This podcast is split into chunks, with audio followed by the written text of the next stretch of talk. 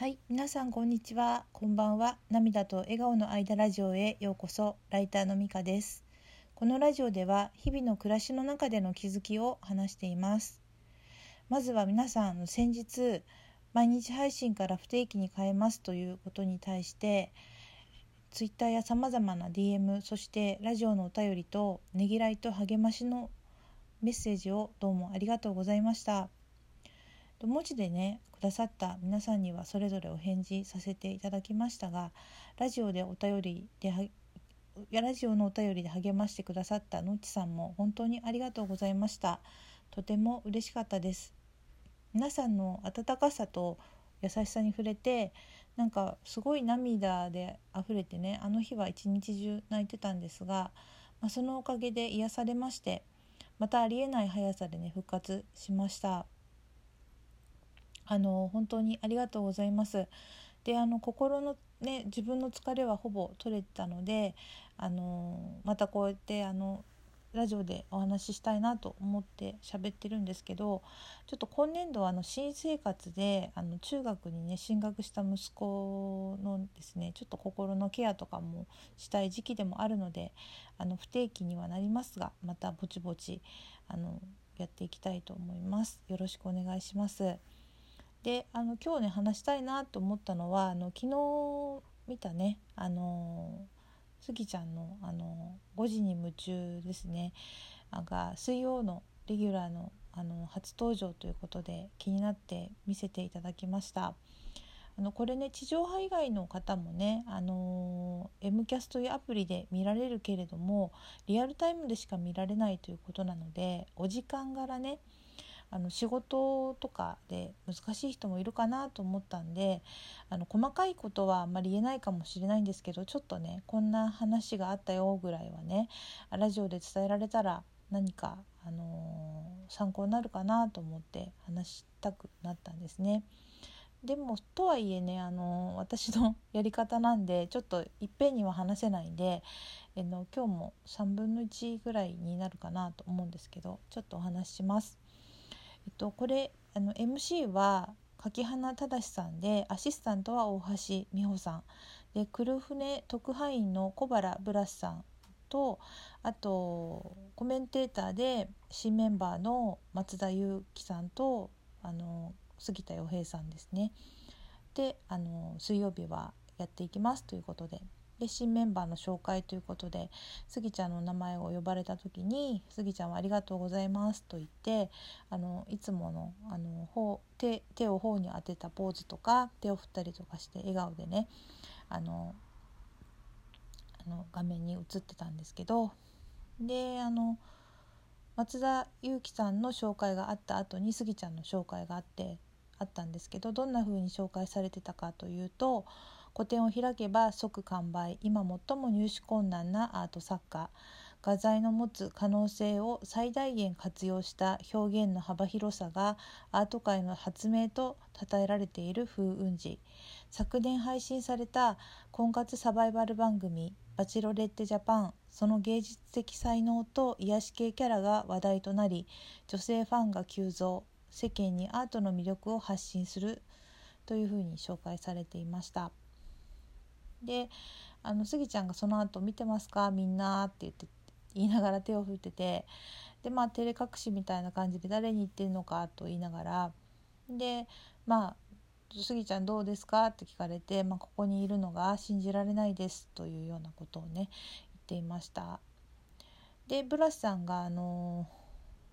この日のこんなコーナーがありますよっていう紹介をねした後に、えっと、今日の生投票ということで「あなたは海外で怖い思いをしたことがありますか?」というね質問が紹介されていました。で松田さんがね答えた後にまたスギちゃんもそういった怖い思いをねしたことがありますか？と聞かれてこう言っていました。僕もどっちかというと助けられるのが多いような感じで怖いことはないと。一定期間行っている時にゴージャスなのに安いホテルがあってなんでかなと思ったらラブホテルみたいなところでずっと一人でゴージャスだなと思って過ごしていましたという話をしていてスタジオがなんかちょっと笑いに包まれていました。そして続いて追跡というコーナーであの松田さんとスギちゃんの制作現場を覗き見ということだったんですね。であの松田さんのことがまず紹介されていました。その時にあのワイプにスギちゃんが映ってて、まあ、うなずいたり笑顔だったりした姿がねいいなと思っていました。でその後スギちゃんのアトリエにねあのブラスさんがね行ったというシーンへ移動したんですね。でブラスさんがスギちゃんの新しいアトリエに行かれて「まあ、初めまして」とあの2人で言い合ってそしたらスギちゃんがブラスさんのことをまあこう紹介するような感じで明るいと言っていたら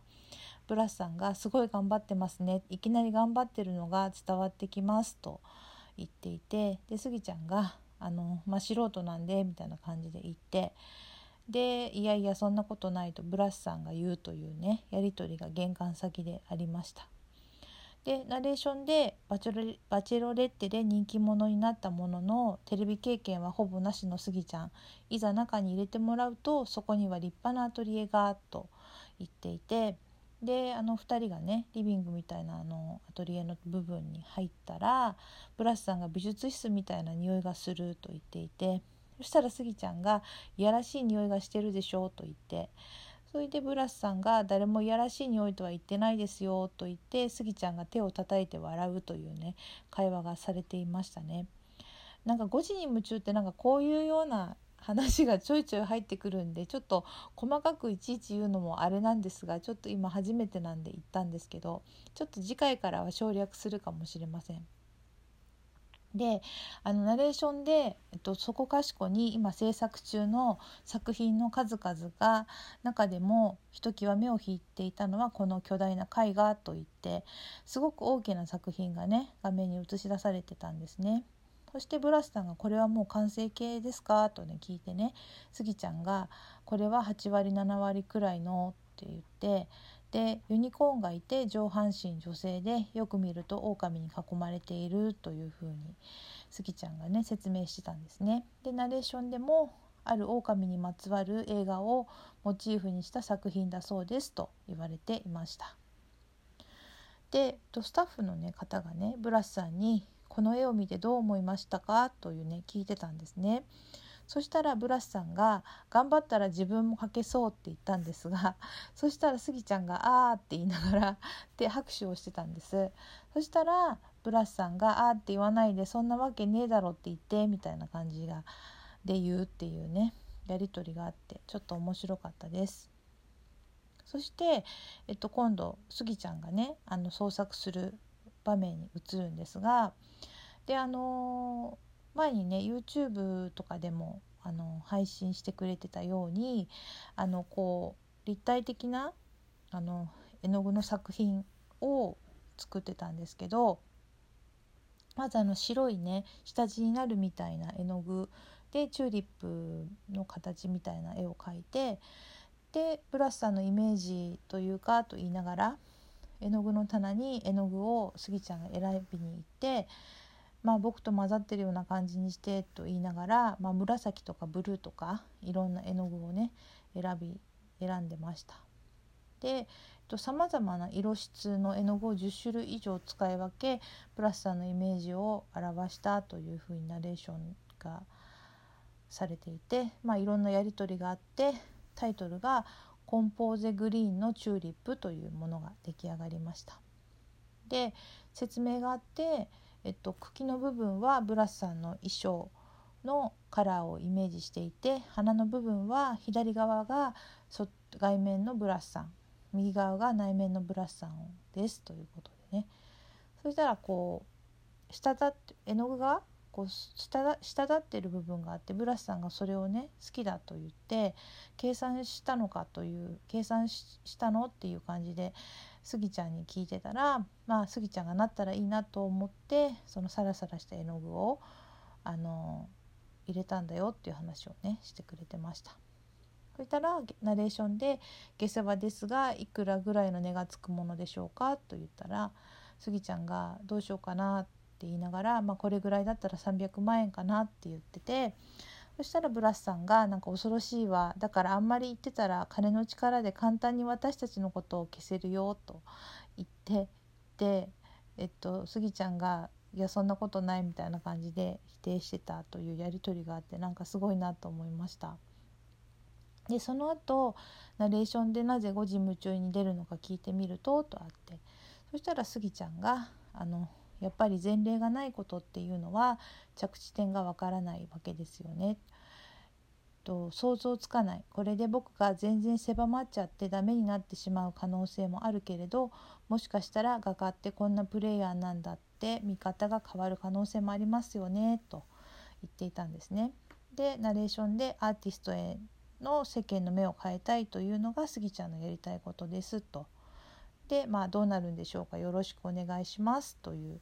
感じでナレーションも杉田さん何卒よろしくお願いしますという感じになってスタジオに移りました。であのスタジオで柿花さんがあの、まあ、緊張感がすごい画面越しにも伝わってきたと言っていてブラスさんがあの自分はアートはあんまり好きじゃないんだけどスギちゃんが作ってるところを見たらなんかすごいあのそのアートをやっているスギちゃんをちょっと好きになりましたというようなね感じでお話をしていました。はいそんな感じでねあのまだそれで多分20分ぐらいかな5時20分ぐらいまでの様子を話したんですがこの先もとってもねいい話があったんでまたできたら明日話したいけどちょっとできなかったらちょっと先になっちゃうかもしれないですけどあのお話できたらいいなと思っています。ということで、えっと、今日はこれで終わります。今日も最後まで聞いてくださってありがとうございました。